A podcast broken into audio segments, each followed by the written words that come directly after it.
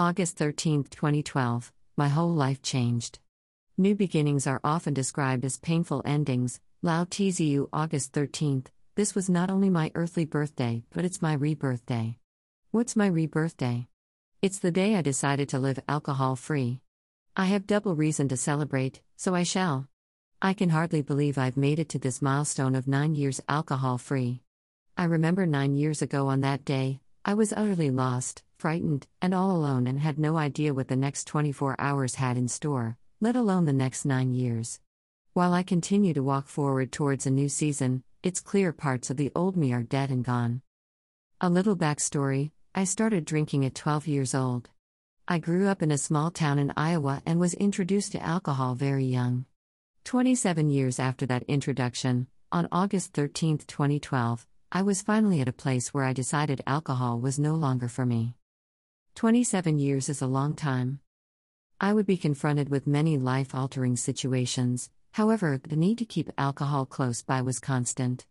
I remember the days where I didn't think I could survive without alcohol.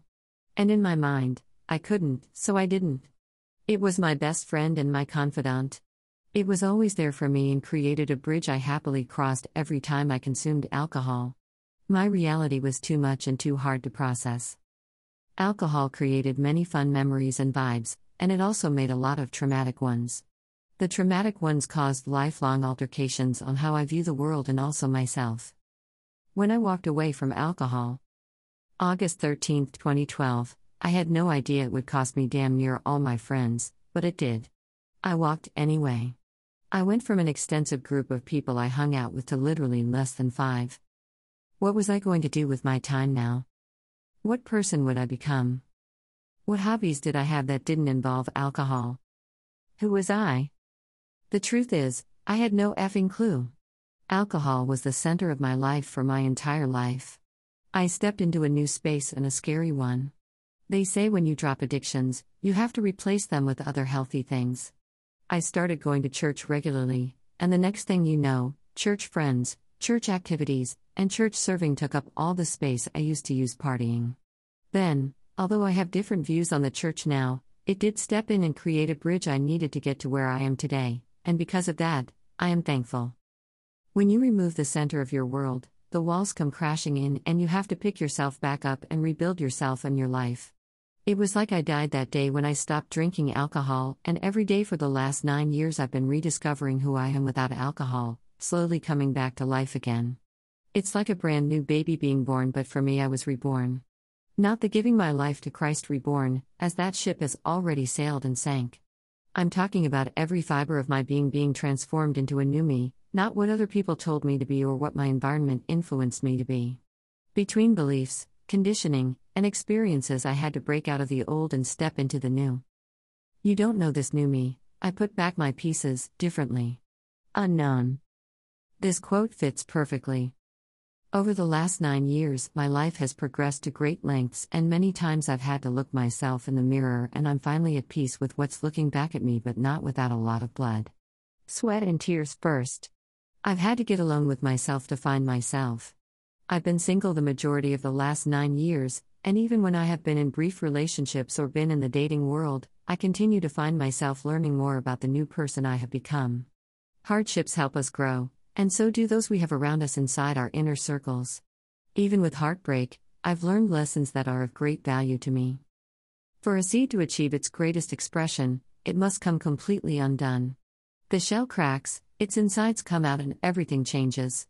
To someone who doesn't understand growth, it would look like complete destruction. Cynthia Occelli. I've loved, and I've lost, and I've been betrayed and hurt. The kicker is that now I've learned that processing difficult emotions and feelings isn't something I need to run from. Drinking alcohol every day for 27 years, I was clearly running from processing pain. I couldn't sit with my sober self, and alcohol was a great escape. This is one of the most significant dynamics of my career with drinking alcohol. I didn't know how or want to feel those feelings of abandonment from my birth parents and the trauma I experienced in my adoptive homes. When I stopped drinking, all my adoptee problems showed up at my front door, and I was forced to sit with them, and I've been sitting with them for nine years now. It's been painful but humbling at the same time. Crying and showing emotions is like the dried up well is living again. Finally, I can look at myself in the mirror and know I am not going to die like my birth parents, and I have done the work on myself to turn the page to live a happier and healthier life. Not just for myself, but my kids and future grandkids and my legacy. I have always had a tough time with my birthday, but this year was different. Things seemed lighter and happier. I decided I wouldn't wait for anyone to celebrate me because I had enough reasons to celebrate me. Waiting on others leads to disappointment. I have learned that I need to put my happiness into my own hands. I had a brief moment of sadness, which I feel was part of my processing the realities of the day I was born. My birth mother left me at the hospital, and I lost everything that day. Being adopted is always a hard pill to swallow. I had challenged myself in recent years to allow space for those feelings and process them and save room to enjoy my day because even when my biological mother abandoned me that day, one badass woman was born. Here's an article on how adoptees feel about birthdays if anyone is interested. It's not just me, it's many adoptees who struggle with our birthdays. I've been stuck in the dark sadness long enough. I've paid the price and done the time. I've put in the work to overcome the damage adoption has caused and lived a sober life doing it. This is a miracle.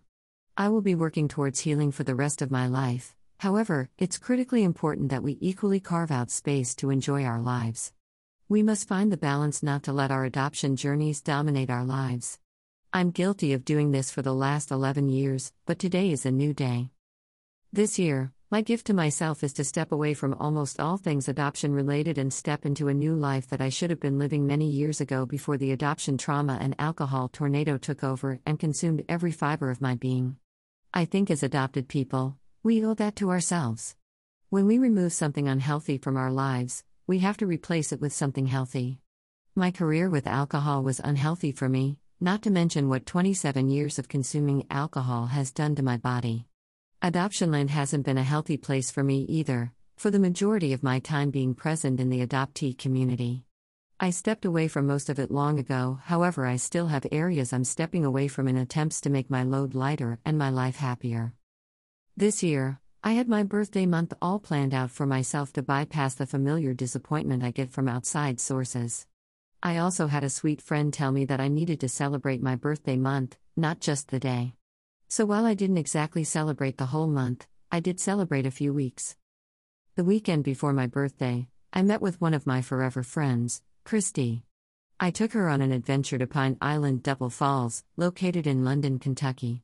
We had a blast and enjoyed spending the day running wild, as we youngins love to do.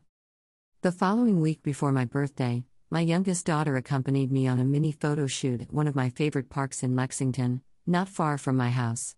The purpose was to celebrate my nine year milestone of living alcohol free with my mother, aka Mother Nature. I had a nine balloon, and my daughter took some lovely photos to capture this celebration beautifully.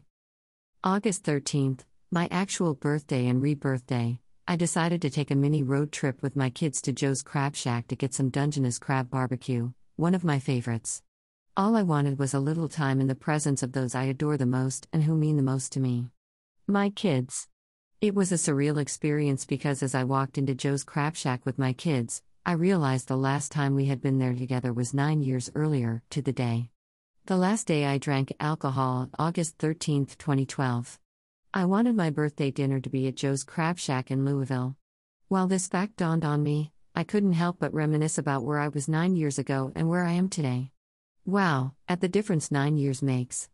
We ate a lovely meal, went outside to take some pictures of the sunset of the river, and had a precious time together. Then, we drove back to Lexington to have cake together, my favorite pistachio from Martine's Bakery here in Lexington. It was a perfect day to remember, with those who make my world go around. The following day, I decided to run off into the wild on a self care solo trip to Tennessee to Cummins Falls State Park. This was an adventure to remember, and I must do it again and stay a weekend to explore the area more. There were two waterfalls I made it to Cummins Falls and Waterloo Falls. Being able to be solo and hike this gorge was an excellent experience. But, sometimes, we have to take off and go live life. The following week on August 20th, I flew to Salt Lake City to visit my best friend. It was the first time seeing her in almost three years. You can learn more about that visit by reading my article Learning to Live and Hike with Supraventricular Tachycardia, SVT. We had a super time together, and it was fantastic to have my first hot springs visit with her, despite the SVT. It was also exciting catching up with another friend, seeing my best friend's cute little family, and spending time with them. Here are some photos I would love to share with you. The changes I've made in the last few months have resulted in a lighter feeling with life in general, and I'm optimistic about the future and the path I have set for myself. Little by little, letting go of the unnecessary things makes room for the things that matter. I don't want to waste more time on things that set me back and keep me stuck. I will write about that more soon. Special thank you to everyone who made my birthday special and to those who donated to my birthday fundraiser, sent me texts, called me, mailed gifts, and made my day one to remember. Special shout out to my close friends, family, and supporters near and far. I appreciate you all. Thank you. I love you. Love, love.